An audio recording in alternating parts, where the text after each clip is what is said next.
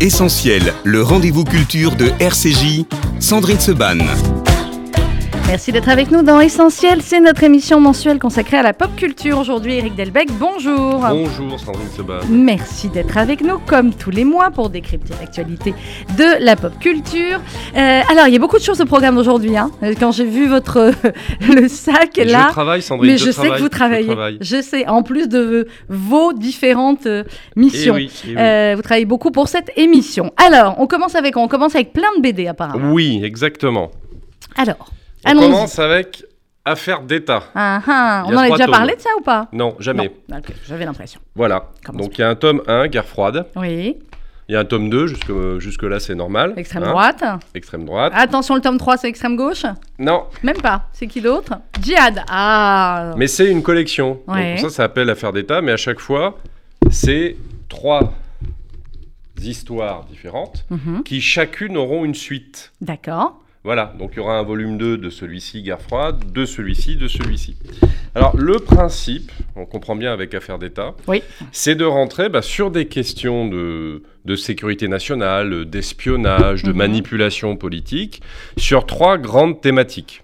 Alors celle qui est le plus proche de nous, C'est là, merci. Djihad. On voit bien de quoi il va être question. On voit bien de quoi il est question, clairement. Voilà. Et, et- et on, et on voit bien, et on sait que. Voilà. Avec des, avec des agents du renseignement euh, français, euh, renseignement intérieur, des GSE, qui vont euh, devoir s'occuper euh, d'une affaire où il est bien évidemment question euh, de, de djihad et euh, où une entreprise sert probablement de couverture à un trafic d'armes. Mhm. Donc on fait connaissance d'un certain nombre de personnages.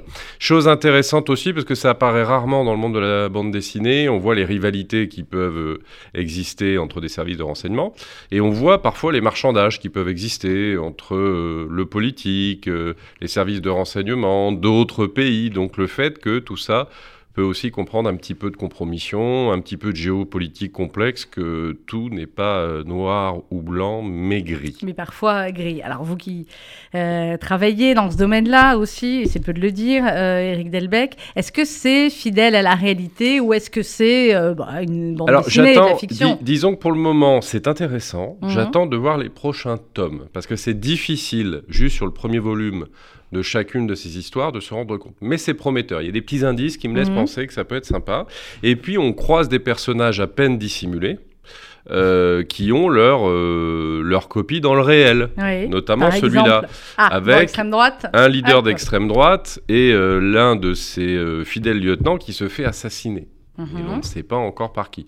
Et bien évidemment, le personnage principal n'est pas très loin d'un leader d'extrême droite euh, bien connu depuis connaître. quelques décennies. D'accord. Voilà. On dira pas qui. Mais On dira pas qui, est mais c'est assez évident, euh, même dans le nom qu'il porte. Vous verrez Oui, bien. Très bien. vous Même dans la bien. photo, là j'ai l'impression que j'ai ouvert la photo et Ouais, c'est pas voilà tout à les, fait. les clés il est sont mieux à là. ça. Bon, les- Alors, il y a des personnages très connus, mais il y Mhm. en a d'autres euh, qui sont euh, plus confidentiels. Et quand on fait quelques recherches, on voit de qui il s'agit. Alors ça, Mhm. je laisse euh, les futurs lecteurs le trouver. C'est une petite enquête à Mhm. l'intérieur. Bon, j'ai trouvé là. Jean-Maurice Le Guen, il s'appelle le personnage là, il habite à Saint-Cloud. ok, jusque-là, mais c'est bon. Et euh, donc, il y en a quelques-uns, c'est un peu plus subtil, euh, parce que les auteurs essaient aussi de se rappeler de quelques personnages qui euh, ont flirté ou ont carrément été dans la collaboration et qui ont Ouais. réussi par la suite à se recycler pendant quelques décennies. Donc ça, c'est plutôt intéressant, astucieux, ça montre qu'il y a du travail. Mhm. Et puis Guerre froide, qui est sans doute l'opus le plus compliqué, euh, parce que c'est de l'espionnage avec euh, finalement beaucoup de, de portes qui sont ouvertes, mais au premier volume, peu qui sont fermées ou résolues. Donc on pose le décor dans ce premier volume. C'est pour ça que je dis qu'il faut attendre la suite. Il faut attendre. voilà. Voilà. Bon, voilà, ça mais vous c'est a plu. Et c'est cadeau, Sandrine. Ah, c'est cadeau les C'est trois cadeau. Génial, merci. je fais toujours Commence euh, bien un cadeau, et ben là il y en a trois. Ouais, ouais, bah, magnifique. Puis alors ça, ça a l'air effectivement extrêmement euh, intéressant. Et il y a même on n'a pas dit qui étaient les euh, auteurs. volume Oui, c'est ce que je vois, le petit volume explicatif. Euh, les auteurs. Il Bah, ils sont écrits dessus, j'avoue que je n'ai pas retenu D'accord, alors leur Régis nom. Penet, Pierre Vax Voilà. et Alfio Buscaglia, trois euh, dessinateurs. Enfin, c'est Philippe Richel qui a écrit et trois euh, dessinateurs. Et c'est aux éditions euh, Glénat. Et ça vient de commencer. Et ça vient de commencer, donc voilà. Alors, on Voilà. est de l'autre côté. Euh, ensuite, Alors, on ne passera pas trop de temps parce que j'en ai déjà parlé avec le volume 1. Mhm. C'est juste pour vous informer qu'il y a le volume 2. deux, d'accord. hein, et que c'est une histoire complète avec le volume 2. Euh, le héros, qui était un officier de l'armée euh, du Nord pendant euh, la guerre de sécession Donc aux États-Unis. aux États-Unis, va finir par tomber sur son ennemi, le personnage qu'on voit là. Mhm. Et on va se rendre compte qu'il y a une petite histoire familiale dissimulée derrière. Et on continue l'enquête pour savoir qui était la taupe, pour ceux Il qui veulent revoir l'émission Ouais. l'époque. C'est souvent Voilà. euh, dans, les, dans, les, dans les BD, c'est souvent des histoires comme ça aussi de, de trahison, de taupe, de. Et d'histoire de famille. et d'histoires de famille. Eh ouais. oui, la famille, c'est favorable aux intrigues. Mais oui, et surtout Hein. euh, même dans les BD. Euh, C'est donc Ennemi aux éditions Grand Angle, Kit Toussaint, Tristan Joss. Alors, Voilà, on mais ça, c'est pas je vous le cadeau. garde maintenant. Bah, Ça, c'est pas cadeau, bien. faut pas exagérer. Non, non, mais Voilà. vous avez votre propre collection. Et- Alors, les frères Là, on Rubinstein. en a déjà parlé. C'est vrai? D'accord. Ah, bah oui, oui, oui. Oui, oui, oui, oui, oui. Et vu que ça paraît assez vite, il y avait les Mhm. deux premiers tomes et voilà le troisième. Donc on continue à suivre la, la vie un peu, un peu mouvementée de ces deux frères, euh, dont un d'ailleurs va avoir une existence assez euh, chargée, euh, Alors, qui sont ces deux beaucoup frères avec euh, la criminalité, Ouais. et un autre qui essaie d'être bon élève. Vous savez, c'est souvent ça avec deux frères. Il y en a un qui finalement endosse le rôle du mauvais garçon Mhm. et l'autre qui est bon élève. Et le mauvais garçon essaie le maximum de profiter, de- d'essayer de, profiter de ses activités pour protéger euh, le deuxième et qu'il lui n'ait pas de problème, que lui fasse des brillantes études, etc. C'est exactement ça l'histoire des frères Rubinstein. Et puis on suit en même temps euh, la vie de l'un des deux euh, dans un camp de concentration. Et voilà, il s'y passe des choses. Il faut le lire parce que si je raconte, ça n'a pas. Ça voilà, faut- puis c'est assez subtil. Le titre est assez énigmatique. Le mariage Ben Soussan. Bah oui. Vous, en verrez pas bien. plus Non, mais non. bah, Bah non. Le but du jeu, c'est de donner envie de lire Oui, ces je bandes sais, mais dessinées. un petit peu C'est plus. pas, c'est pas de révéler l'intrigue. D'accord, ok. Donc celui-là, on vous révélera Voilà. rien. Et puis je vous en avais déjà abondamment parlé dans les deux premiers tomes. Il faut lire le troisième. Alors par contre, l'histoire se complexifie un tout petit peu. Mhm, Euh, donc là, il faut commencer à être attentif. Voilà. D'accord. Sinon, En- on ne comprend pas tout. En quoi nos deux frères sont très pop culture Les frères Rubinstein? Ah bah euh, déjà parce que euh, il y a une espèce de, de- enfin il y, a- il y a des moments d'action avec l'un des deux frères. Mhm. Donc euh, on pourrait quasiment se croire dans un dans un film de Scorsese avec Robert De Niro. Ah On oui. n'est pas loin. Ah, donc voilà, si ça c'est pas pop plus. culture, Si, c'est Sandrine pop culture, Seban, on est d'accord. je ne m'y connais pas. Justement, vous êtes là parce que vous y connaissez. Alors, euh, ensuite, on enchaîne avec Anne Mars. La fin de la trilogie. Ce Alors qui ça, c'est dire science-fiction, clairement. ce- Ça veut ce- dire que c'est terminé, que c'est le troisième volume. voilà, il y en avait deux avant. voilà. Et là, on suit les aventures euh, d'une jeune femme qui était dans les forces euh, de, de police euh, Mhm. sur la Terre. Alors, c'est dans le futur. hein. C'est en 2073, je crois. Oui. Euh, enfin, peu importe, c'est dans le futur. La Terre est devenue un tout petit peu invivable pour euh, criminalité galopante, euh, écologie, enfin environnement qui se dégrade, etc. Et cette euh, femme policière euh, fait une bavure et tue une jeune fille oui. dont le père est très puissant. Donc ça se passe mal et donc elle est envoyée sur une colonie pénitentiaire sur Mars. D'accord, parce, Parce- qu'à ce moment-là, on a des colonies, on n'a pas que Thomas Pesquet, on a les colonies pénitentiaires sur Mars. Voilà, et ce qui est moins rigolo, c'est qu'on fait aménager ces- cette colonie sur Mars par euh, des gens qui ont été condamnés par la justice. Donc en Mhm. fait, se constitue une gigantesque colonie de bagnards sur Mars pour transformer la planète et qu'elle puisse tôt ou tard accueillir beaucoup, beaucoup de terriens. Et puis, elle se rend compte sur place que chez les prisonniers se développe euh, une église syncrétique qui fait la synthèse entre christianisme, euh, islam et judaïsme. Ah. Et on va découvrir qui est cette espèce de grand patron de l'église C'est un grand syncrétique, gourou. hein. mais qui n'est pas euh, totalement dénué de toute forme de dangerosité. Oui, bah forcément. En plus, si on recoupe Voilà. les trois.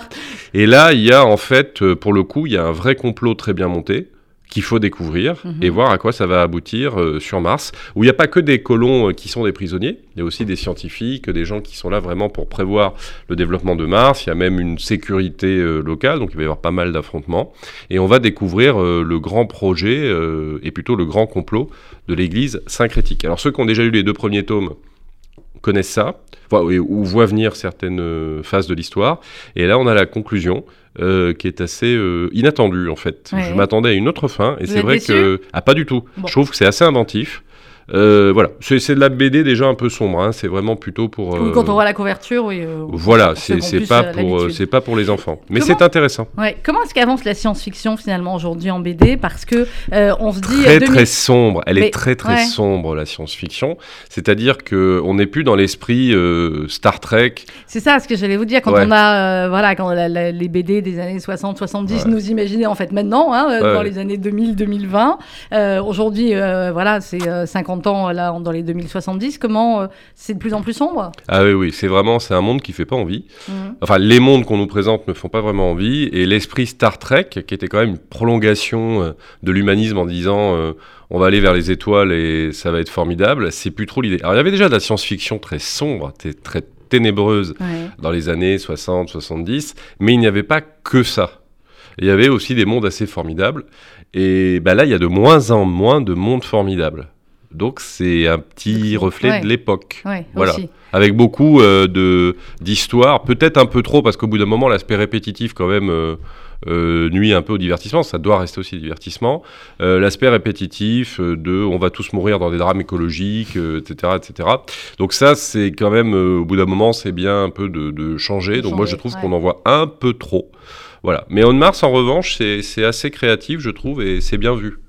Quand, la science-fiction de- des années 70 parlait des années euh, qu'on vit actuellement, 2000, euh, 2020, elle tombait juste souvent ou est-ce que euh, finalement c'était vraiment, c'était pas ça? Il y a toujours des lignes qui sont intéressantes et qui rejoignent notre réalité. Après, des tableaux qui sont vraiment extrêmement ressemblants, il n'y en a pas tant que ça. Aujourd'hui, c'est plutôt dans le domaine des séries qu'on voit des choses euh, Mhm. intéressantes. Euh, Black Mirror, par exemple, la, la série euh, britannique, fait froid dans le dos parce qu'on a l'impression qu'on y est bientôt. On Voilà. est très bientôt, voilà. Et- Ouais, ouais. Et, et Baron Noir, on y était euh, il y a quelques jours, donc euh, C'est plutôt la série aujourd'hui Ouais. qui, est, euh, qui est intéressante de, de ce point de vue-là et qui nous donne parfois des reflets assez, assez fidèles. Moins la bande dessinée, mais aussi il y a des contraintes dans, dans la bande dessinée qui font que c'est un peu plus difficile. alors il y a encore des bandes mais c'est une bonne transition C'est une bonne transition. Mais Alors voyez, excellente, sans- parce que ça permet de parler Ah ah. d'une autre série où on en est au dixième tome, je crois. Mhm. Oui, Normal- Android. Oui, normalement il y avait la pause musicale là, mais c'est pas grave, on peut parler, on peut enchaîner, et mettre la pause musicale après. Parfait. Alors Android. Android, et cet opus, le dixième, s'appelle Darwin. Alors Ah. Android, c'est super parce que justement, ça joue avec le principe de l'intelligence artificielle, des robots, des androïdes, du monde virtuel, etc. Et de voir toutes les options que ça peut euh, dire. Et, dans, et c'est vraiment une série formidable. Et dans cette série, c'est encore euh, une histoire qui fait froid dans le dos. Mhm. Il y a des scientifiques sur la Lune bon, qui, euh, qui font leur boulot, hein, tout bêtement, et qui voient arriver euh, une météorite qui se divise en trois et qui va complètement dévaster la Terre. Et ils ne peuvent rien faire. On peut rien faire. Et ils voient, ils voient la Terre être détruite. Et parallèlement commence une série de crimes parmi ces scientifiques sur la Lune. Parmi eux, il y a euh, une intelligence euh, artificielle, un androïde nommé Darwin, qui vont Mhm. envoyer sur Terre pour essayer de savoir euh, ce qui se passe, trouver des solutions. Et les meurtres vont continuer sur la Lune. est pas fun celui-là. hein. Non. Et Darwin va découvrir une réalité assez intéressante sur Terre, avec une fin aussi complètement inattendue. Enfin, en tout cas, on la voit pas tout de suite. Hyper intéressante. Alors qu'est-ce Voilà. qu'il y a derrière Android en fait, la, la- la moralité d'Android Ah bah, c'est surtout l'intelligence artificielle. Est-ce que c'est dangereux Mhm. ou est-ce que ça peut sauver l'humanité? Donc, que faut-il penser de l'intelligence artificielle? Bah, La conclusion est très partagée. Oui, bah, forcément. Euh, Voilà. Donc la question c'est veut-on faire de l'intelligence artificielle un remplaçant de l'être humain ou veut-on qu'il devienne qu'elle devienne humaine? Le problème c'est peut-être là. Si on veut que l'intelligence artificielle devienne humaine, là on va avoir peut-être de gros problèmes. Alors là, non seulement la fin est inattendue du point de vue de Darwin, mais elle est très inattendue du point de vue du personnage principal qui est resté sur la Lune, qui est une scientifique. Et alors là, c'est totalement inattendu à la fin. Voilà. Et cette scientifique va essayer de mener l'enquête Mhm. sur qui les tue les uns après les autres sur la Lune. Voilà. Android, Darwin. Tome et 10. c'est- Le tome 10, c'est le dernier Bah, c'est le dernier pas. paru, il va y en avoir encore, vous inquiétez pas. Non, je m'inquiète pas. Parce que je pense en plus que la série doit très très bien euh, fonctionner. Donc c'est ch- chez Soleil. Chez Soleil. On fait la dernière BD avant la pause musicale. Et alors là, c'est là- chouchou de la journée. Nautilus chez Glénat. Oui. Pourquoi le chouchou? Alors, déjà, le graphisme est formidable. Euh, vraiment, les, les dessins, je les trouve fantastiques. Deuxièmement, le- le- les auteurs ont une manière de poser le décor et de nous faire rentrer dans le 19e siècle qui est fantastique. Des paysages, euh, bien sûr beaucoup de personnages, une espèce de, de capacité quasi à faire du cinéma. On est sous l'eau ou pas? Ah, on n'est pas, enfin non, non, là on n'est pas sous l'eau. Donc c'est hyper dépaysant. Donc rien que pour ça, la qualité euh, de, la, de la mise en scène graphique et la qualité Mhm. des dessins, c'est formidable. Et l'idée est géniale. C'est-à-dire, on va essayer de faire se rencontrer deux personnages que l'on connaît bien isolément. Mhm. Un qui est venu de Jules Verne, qui est le capitaine Nemo, Oui. et un autre, Kim, d'un ouvrage éponyme de Rudyard Kipling. Et donc, on va se situer à un moment où normalement les histoires finissent. On laisse Kim au seuil de l'âge adulte, là il est adulte, Mhm. et on laisse le capitaine Nemo euh, un peu vieillissant en perte de vitesse, et là on le retrouve dans une prison tsariste, et on va voir se produire la rencontre entre deux héros de la littérature, Kim. Ouais. et le capitaine Nemo. Donc ça, ça vous a plu C'est formidable Ouais. parce qu'en plus, bah, on voit évoluer Nemo. Euh, on voit évoluer Kim, qui est arrivé à l'âge adulte, et puis c'est un personnage qui est irlandais à l'origine, mais qui a vécu euh, en Inde à l'indienne et qui a été élevé par un colonel de l'armée britannique, tout en été et formé chez les Tibétains. Enfin, Ouais. un personnage totalement incroyable, mais Ouais. qui, à mon avis, peut devenir euh, un vrai archétype de la bande dessinée. J'attends la suite qui devrait pas tarder avec impatience. C'est vraiment le, le coup de cœur. Eh bien, c'était le coup de cœur d'aujourd'hui. Nautilus, enfin, il y en aura d'autres. hein, c'est quasiment de la littérature en dessin. Ouais, parce que c'est écrit aussi, euh, c'est une écriture différente. C'est bien écrit, il y a de la tenue. En fait, c'est un, une BD dans laquelle il y a de la tenue et de l'élégance. Donc, il fallait en parler. Il fallait en parler. Nautilus, le théâtre des ombres, c'est sorti aux Chez éditions Glénat. Chez Glénat également. On va marquer Voilà. une petite pause musicale et on se retrouve juste après pour notre émission Pop Culture avec Eric Delbecq. Euh, Van Halen, Jump. Eh oui, Bah, c'est très très bien. pas. Oui, puis j'ai pas dit le contraire. Et c'était la musique d'un des derniers films de Spielberg. Eh bien, donc euh, voilà, Van et on se retrouve juste après dans Essentiel. À tout de suite.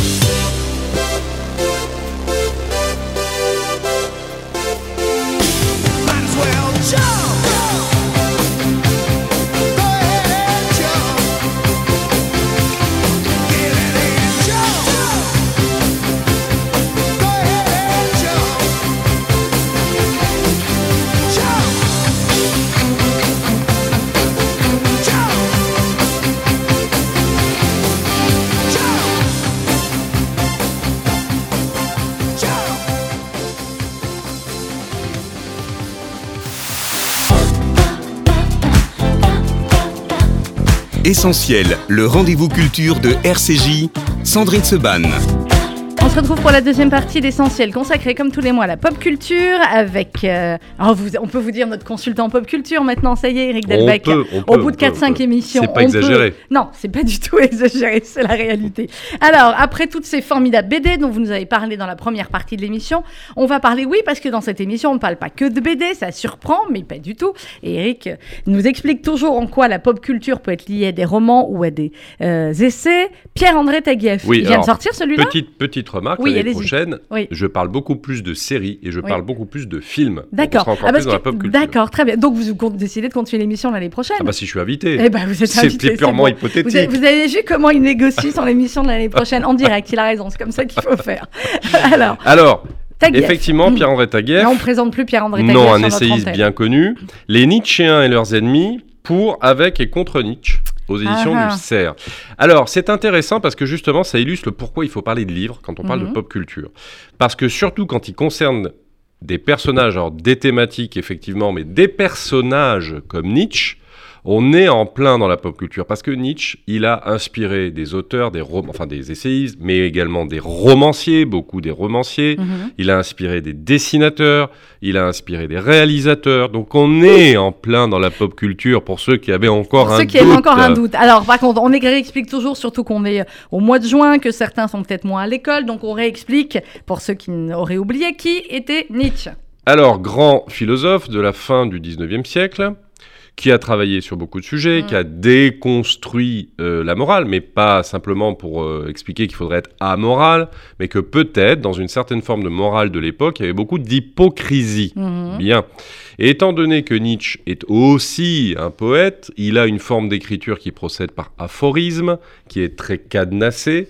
Donc parfois on peut se tromper sur ce que veut dire Nietzsche, ou on peut oublier le fait qu'il doit y avoir des interprétations concurrentes, que tout ça est dialectique, pour employer un gros mot, c'est-à-dire que c'est complexe et que chaque phrase doit pas. être mise en perspective avec les autres phrases. Ouais. On ne peut pas sortir une petite phrase au hasard. De son contexte, ce qui est Donc, une grande tendance de l'époque. Mais oui, Euh, mais parce que tout le monde fait des citations, comme ça, ça donne l'air intelligent. Euh, oui, oui, oui, oui. Et on donne l'impression d'avoir lu Tout ce qui ne te tue pas te rend plus fort, Voilà. c'est de Nietzsche. Attention. c'est de Nietzsche. Voilà, ok. Mais est-ce qu'on peut comprendre cette phrase si on n'a pas tout lu Parce que rares quand même, il faut bien le dire, sont les gens qui ont lu entièrement Nietzsche. Eh ben tout à fait. Et je vous Donc- confirme que ça prend un peu de temps. voilà. Et qu'on n'est pas toujours sûr d'avoir tout compris, à la perfection. aussi. Voilà. Même vous. Ah ben oui, oui, surtout, surtout moi. hein, je, je le lis encore pour essayer de ne pas faire d'erreurs euh, majeures. Et ça fait pourtant Ça très fait longtemps que je travaille dessus. Et donc, bien évidemment, l'œuvre de, l'œuvre de Nietzsche a été euh, pervertie euh, par quelques nazis. Mhm. euh, aidé par la sœur de Nietzsche, euh, qui a notamment fait des recompositions de textes posthumes qu'elle a nommé la volonté de puissance. Et bien évidemment, les nazis ont voulu exporter la notion du surhumain, du surhomme de Nietzsche, lequel n'avait que mépris euh, pour euh, les prédécesseurs euh, des nazis, à savoir le courant volkisch, euh, Mhm. pangermaniste, etc. Donc ils pensaient quand même que c'était des, des abrutis sans cerveau. Et euh, c'est un grand malheur, ça a été fait bien évidemment euh, après sa mort, qu'il ait été ainsi perverti.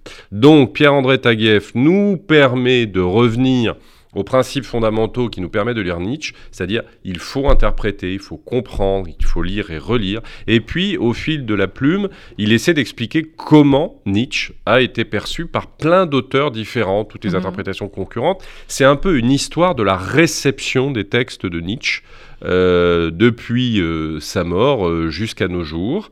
Et il explique qu'il peut y avoir des Nietzschéens de gauche, des Nietzschéens Oui, de droite. camps communs, euh, les Nietzsche. Ah, c'est dur à dire. voilà. Nietzschéens de droite et les Nietzschéens de gauche. Voilà, il explique aussi que ça ne veut pas dire grand-chose. Ouais. Mais surtout, ce qui est formidable, c'est que non seulement il a une perspective assez exhaustive sur euh, toutes les manières dont Nietzsche a pu être reçu, et y compris dans le monde littéraire et philosophique, mais il explique bien ce qui doit être la clé d'entrée dans Nietzsche, et que Nietzsche, c'est un grand libérateur de l'esprit. Il est là pour nous ouvrir des perspectives. Mhm. Il n'est pas, dire- il est pas là pour dire le fin mot de la philosophie.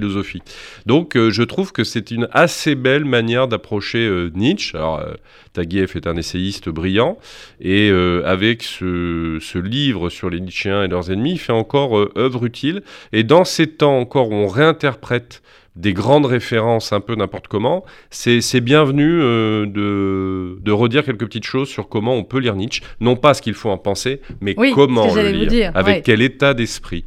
Voilà. Qu'est-ce qu'il a- une fois qu'on a fini le, le livre de Taguieff, euh, on a envie de relire Nietzsche? Oui, tout à fait. On a envie de relire Nietzsche. aussi. On Ouais. a envie aussi de relire un certain nombre d'auteurs qui parlent Oui, de je vois la, Nietzsche. la bibliographie, elle est waouh, waouh, waouh.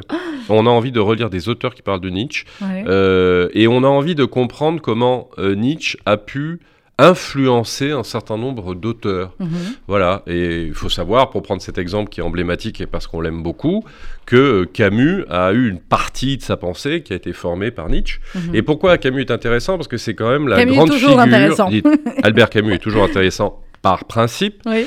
euh, parce que Albert Camus, qui est une grande figure de l'humanisme solaire, si Nietzsche l'a influencé, c'est qu'il y a beaucoup de choses dans Nietzsche qui sont solaires et que c'est bien un dévoiement qu'il ait été euh, utilisé par les nazis. Faut le Sinon, Albert même. Camus Ouais, n'aurait bon, pas Oui, oui, non, pu mais je, vous avez être à ce point influencé par Nietzsche. Donc je trouve que c'est un livre à la fois très agréable à lire et Mhm. parfaitement utile. Voilà, Pierre-André Taguieff, Les Nietzschéens et leurs ennemis, pour, avec et contre Nietzsche, aux éditions euh, du Cerf. Voilà. Euh, on enchaîne avec, avec Napoléon. Avec Tiens, ça faisait Napoléon. longtemps qu'on n'en a pas parlé. Bah oui, alors chez Perrin, de Thierry Lenz, qui est un des grands spécialistes, notamment avec Jean Tullard de Napoléon, Mhm. un dictionnaire historique. Et c'est très sympa, avec de multiples entrées bah, euh, qui sont soit assez existentielles, soit conceptuelles. Par exemple, il y a un article, La guerre totale, Ouais. puisque Napoléon a quand même été le stratège que l'on connaît, et ça permet à l'auteur, par exemple, d'expliquer si euh, Napoléon est oui ou non à l'origine de la guerre totale, d'avoir quelques références, de nous reparler de quelques pays, et qu'on explore ce concept qui, euh, au départ, est censé être clausewitzien, c'est-à-dire la montée aux extrêmes de, la, ouais. de la Ouais. guerre. Clausewitz, c'est un des grands Grand théoriciens de la, de stratégie, qui a vécu, qui est, un- qui est un contemporain de, Napoléon, et qui donc a théorisé euh, ces questions dans un ouvrage qui s'appelle De la guerre, Mm. là aussi que beaucoup de gens citent, mais que peu de gens ont On lu. Voilà. et on compris. Voilà, et c'est donc très euh, intéressant de dire. Puis il y a- il y, a des entrées, mais économie agricole, euh, Pour Napoléon. Mhm. Élysée, conjoncture économique. Donc au départ, ah bon, campagne de Pologne en 1807, ça on comprend. Ouais. Mais il y en a d'autres qu'on doit lire pour comprendre où il veut y arriver. Donc c'est assez, euh, finalement, C'est une approche aussi assez euh, conceptuelle. Géopolitique européenne, alors bien évidemment, il nous aide à comprendre le monde de l'époque Mhm. et le contexte dans lequel euh, agit Napoléon. Il y a un article femme, au pluriel. Je vous Sur les de découvrir. Napoléon. mais Allez, oui. je vous laisse le découvrir. Voilà, il y a excommunication de Napoléon et arrestation du pape. Ben voilà, c'est écrit de jeunesse de Napoléon. Enfin, je peux pas vous On peut divorce de Napoléon Joséphine, mais euh, c'est extrêmement intéressant et l'approche est toujours euh, subtile.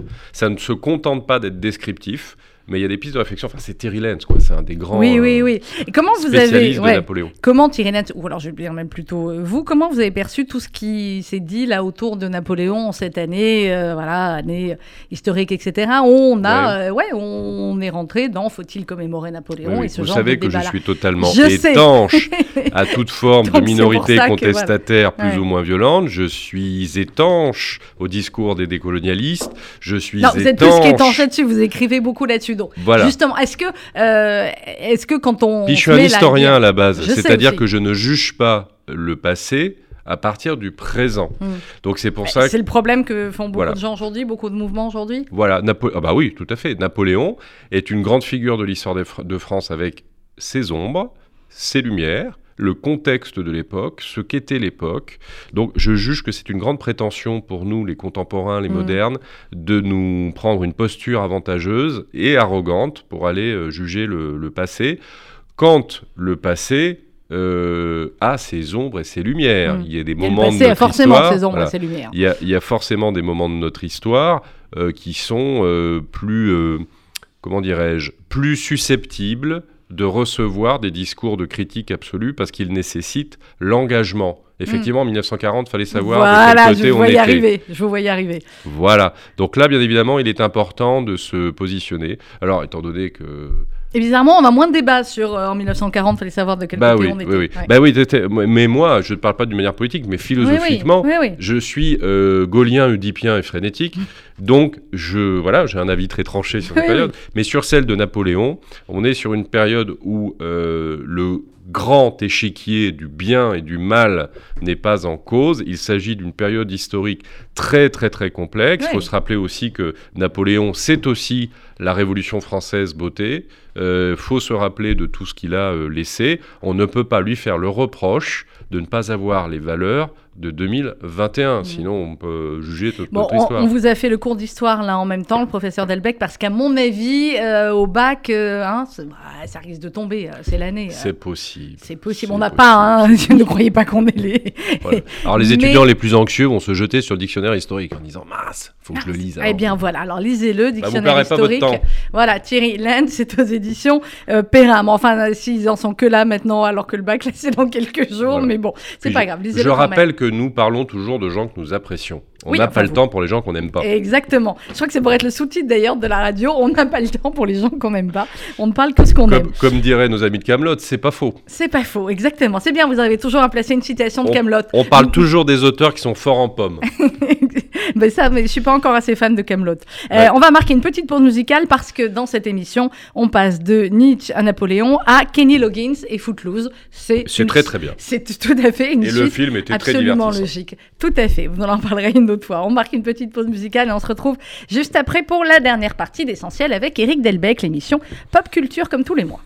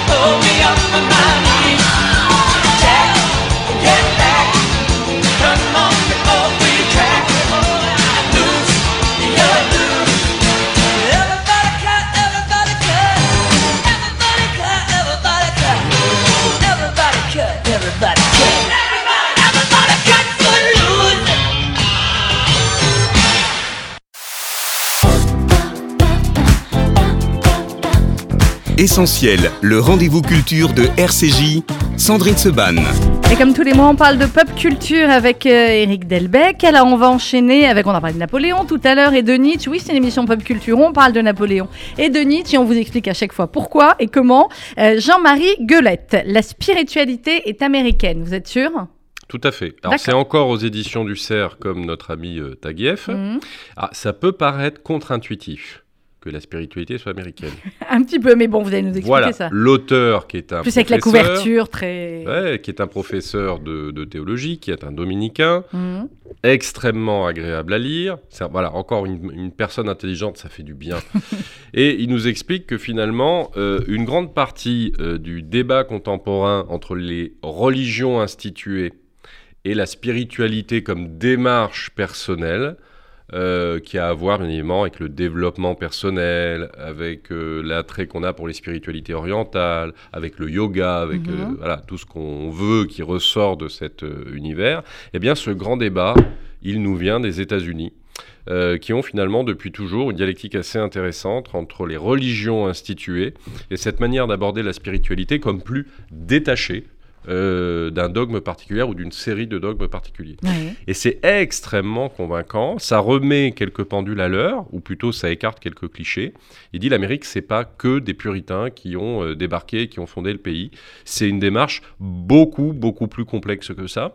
Et une bonne partie euh, de, du développement personnel aujourd'hui, mhm. tout le discours sur le développement personnel, Il y en a plein, ça hein, peut pas être plus pop culture, ça, le développement personnel. Je sais pas, c'est à vous de nous expliquer. Ah bah oui, ça se répand comme une traînée de poudre dans la société depuis euh, quelques décennies. Hein. Euh, rappelons-nous de la, de la vogue du yoga et de comment le, le bah, yoga s'est installé yoga, hein, la couverture. Là, hein. Tout à fait, mais pas mm. que.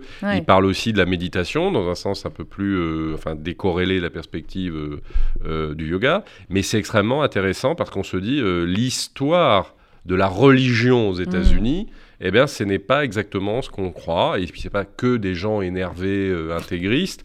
Euh, c'est aussi une autre manière de parler de parcours spirituel pas avec que ces grands débats. Euh, agités, exactement. Et ouais, et avec aussi ces, ces grandes questions. C'est-à-dire les démarches comme ça articulées sur le développement personnel et la spiritualité comme un chemin individuel, mhm. est-ce que ça ne vient pas rompre ce que la religion a aussi de collectif euh, de communion les uns avec les autres. Donc, il traite aussi les questions qui peuvent euh, poser une certaine forme de difficulté, et il incite bien évidemment les religions instituées non pas à disparaître, c'est pas le sujet, mais à s'imprégner un petit peu des bons côtés de cette focalisation sur le développement intérieur, plutôt que sur le discours moralisant, mmh. le tu ne dois pas. Euh, l'idée, c'est d'avancer, de se perfectionner, d'être dans un rapport un peu plus profitable au sens plus simple, plus aimant, plus chaleureux avec les autres. Euh, mais c'est pas de faire la morale à tout le monde comme notre époque adore, adore le, faire. Mais c'est vrai qu'aux États-Unis, enfin je veux dire le fameux God Bless America, euh, où la plupart des présidents, je crois, lisent dans leurs discours, c'est sur les billets de banque, etc. Et je vais pas comparer avec la France, que ça n'a rien de comparable avec notre pays laïque, mais même comparé à d'autres pays, c'est effectivement extrêmement surprenant cette part de spiritualité, euh, quelle que soit leur religion, dans la vie des Américains. Oui, et alors c'est très intéressant parce que et merci encore Sandrine de cette transition. Je vous assure que c'est pas préparé les transitions. Ah, mais hein. c'est ça le talent. C'est ça le talent. C'est qu'il nous explique bien qu'il y a la part de religiosité naturelle dans la politique américaine mm.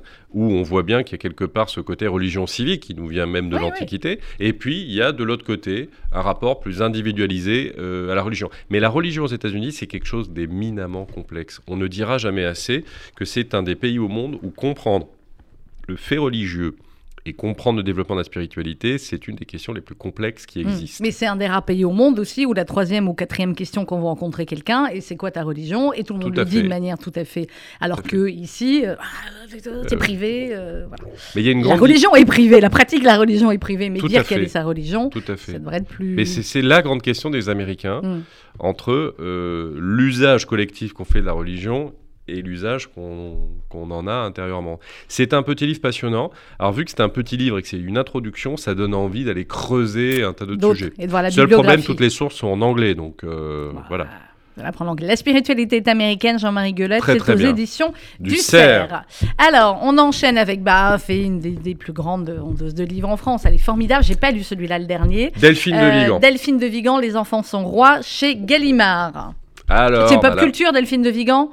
Ah bah oui. Bah, ça va, je vous provoque exprès. Bah oui. Puis le sujet, bien il sûr. est pop culture, puisque Ouais. ça part du principe d'une jeune femme totalement, euh, je sais pas comment il faut dire, obsédée Mhm. et rendue dingue par la télé-réalité et le fait de vouloir être une star de la télé-réalité, qui va avoir deux enfants et qui va les mettre en scène sur YouTube.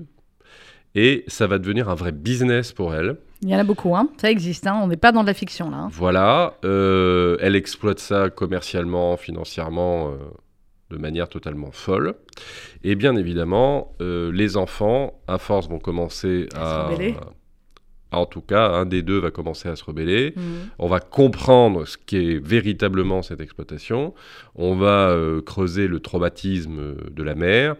Et il va y avoir une enquête policière, puisqu'un deuxième personnage va apparaître, qui est une policière et Mhm. qui va chercher à savoir la vérité, c'est-à-dire Ah. par qui l'un des deux enfants a été enlevé. Ah, parce qu'il y a un enlèvement. Et oui, Bon, il y a un enlèvement de l'un des deux enfants. Et là, pour le coup, on ne peut pas donner la solution. Non. Voilà. Mais c'est une fresque de l'époque et c'est une analyse des dangers de ce monde virtuel et de Mhm. l'exploitation des enfants par des adultes qui ont un petit problème euh, narcissique, ouais. qui est fantastique. C'est bien écrit, ça se lit bien, c'est de la vraie pop culture. C'est au bon sens du mot du roman populaire. Parce que les plus grands auteurs font du roman populaire. Oui. Les plus grands romanciers font du roman populaire. C'est pas des espèces. euh, Non, je vais pas dire. Donc Delphine de Vigan, on adore. Oui, on adore. Et puis on va le, on va le, le promouvoir tant qu'on peut. Parce les que enfants sont rois. ouais, et ça se lit très Et bien, C'est vrai, c'est ce que- que ça divertissant. dit sur, sur l'époque et sur. Tout à fait. Vous avez raison, c'est de l'exploitation euh, des enfants. Et, Oui. Euh, et euh, alors, on ne parle pas de toutes les mères juives qui nous écoutent, qui mettent leurs photos de leurs gosses sur Facebook en disant que c'est le plus beau. Ça, on sait.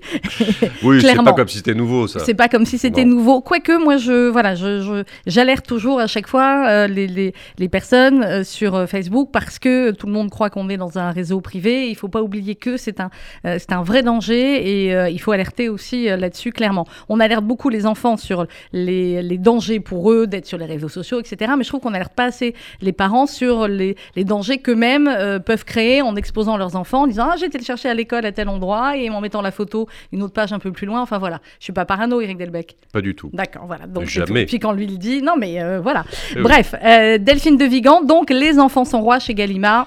C'est Excellent un roman pour livre l'été. qu'on a envie de relire parce qu'on le lit une fois Ouais. euh, en ayant envie de savoir la fin, Ouais, oui. Euh, voilà, comme une intrigue policière. Après, et on le relit une deuxième fois pour bien analyser un certain nombre de choses parce qu'il y a un peu quelque part une logique d'essayiste aussi. Mhm. Alors les romanciers aiment généralement pas trop qu'on dise ça, euh, mais en gros ça fait réfléchir. Donc euh, franchement, c'est un excellent livre. Alors, je vous le pique pas, mais je veux juste montrer un truc à nos auditeurs. Vous commandez combien de pages comme ça là? Ah bah je lis, je souligne, je réfléchis, je lis vraiment les livres dont Mais je je sais, moi aussi, mais moi je corne pas, je prends des notes à part. Ah mais Mais c'est parce que vous, vous êtes plus intelligente que moi. Non, Ah, moi allez, j'ai besoin d'un soutien, besoin de cornet, j'ai besoin de maltraiter le livre. Il y a un débat après, vous savez, là-dessus. Il y a des gens qui ne supportent pas qu'on mette un grain de poussière sur leur Non, livre ou qu'on un le livre, touche. ou sa le- vie. Moi, je suis plutôt de votre, votre avis, mais bon. euh, Il y a deux grandes mettra phrases dont il faut se souvenir. Celle de Caradoc dans Dans Camelot. Camelot, le gras c'est la vie. Oui, ça oui. Voilà. Et un livre, Livre, ça doit vivre. Ok, c'est un la livre, ça doit vivre. C'est peut pas y a- dans Camelot. Il peut y avoir du gras aussi sur le livre. Ah non, là, là, Ah non, non, je connais même, certains. non. Bah voilà, vous voyez, je connais certains chez qui ça va, qui vont être dingues. Allez, on termine avec euh, Jean Birenbaum. Courage.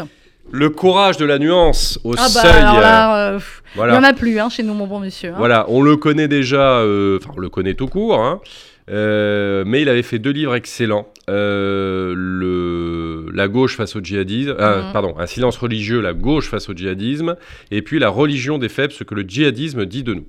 Alors, ces deux livres qui sont fantastiques, Mhm. euh, expliquer qu'il Dit fallait- la personne qui lui-même a écrit un livre fantastique qui s'appelle Les Silencieux, édition Plomb. gentil. je ne me suis pas ça, trompée C'est gentil. Sur le même thème, voilà. Voilà. Allez-y, fin de la parenthèse. Euh, donc ces deux premiers livres étaient fantastiques parce qu'il y avait une analyse très fine et historique de est-ce que le, le- le- le fait religieux peut produire de la violence? Voilà. Et donc il avait une perspective sur les liens entre l'islam, le terrorisme, etc. Très informé, très complexe, très nuancé. Euh, donc c'est un des meilleurs auteurs qu'il faut lire sur le sujet aujourd'hui.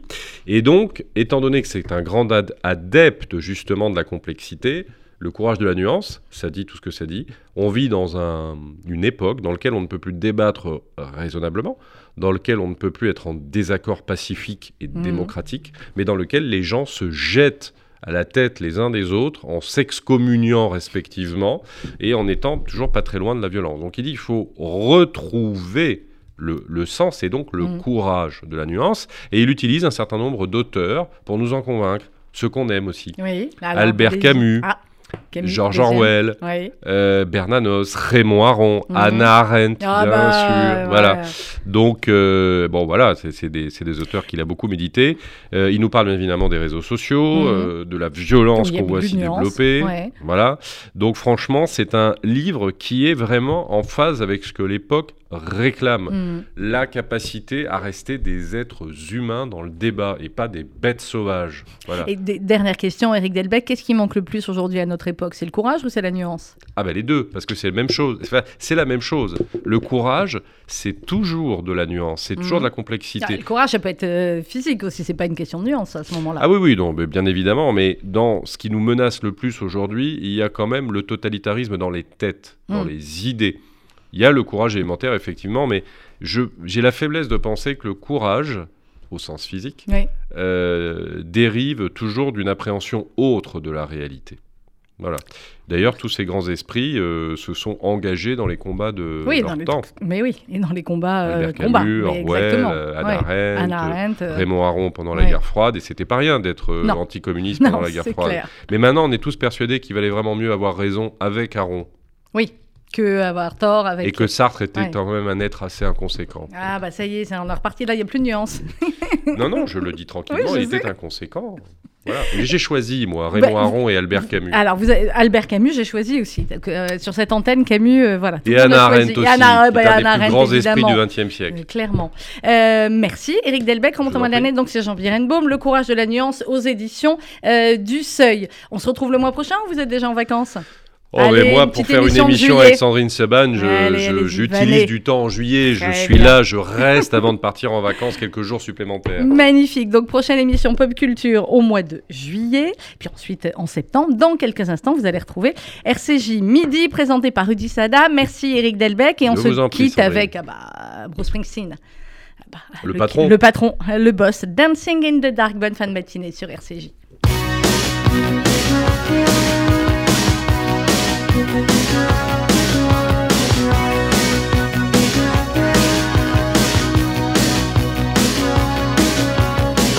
get up in the evening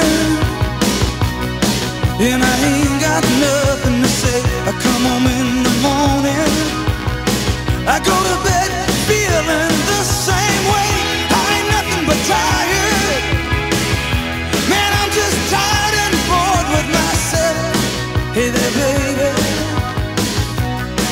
I could use just a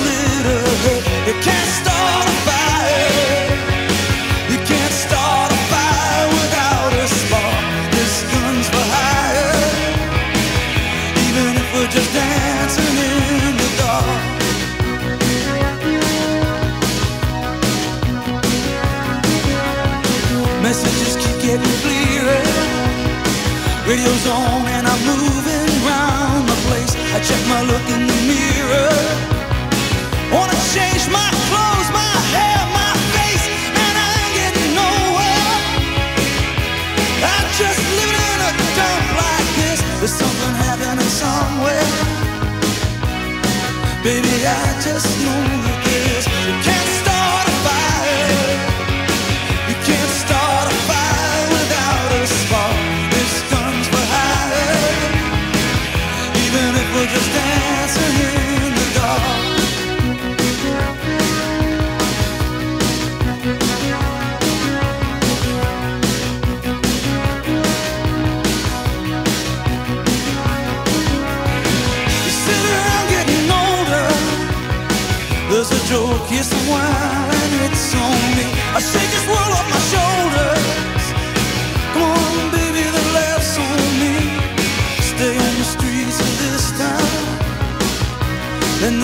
carving you up alright. You say you gotta stay hungry.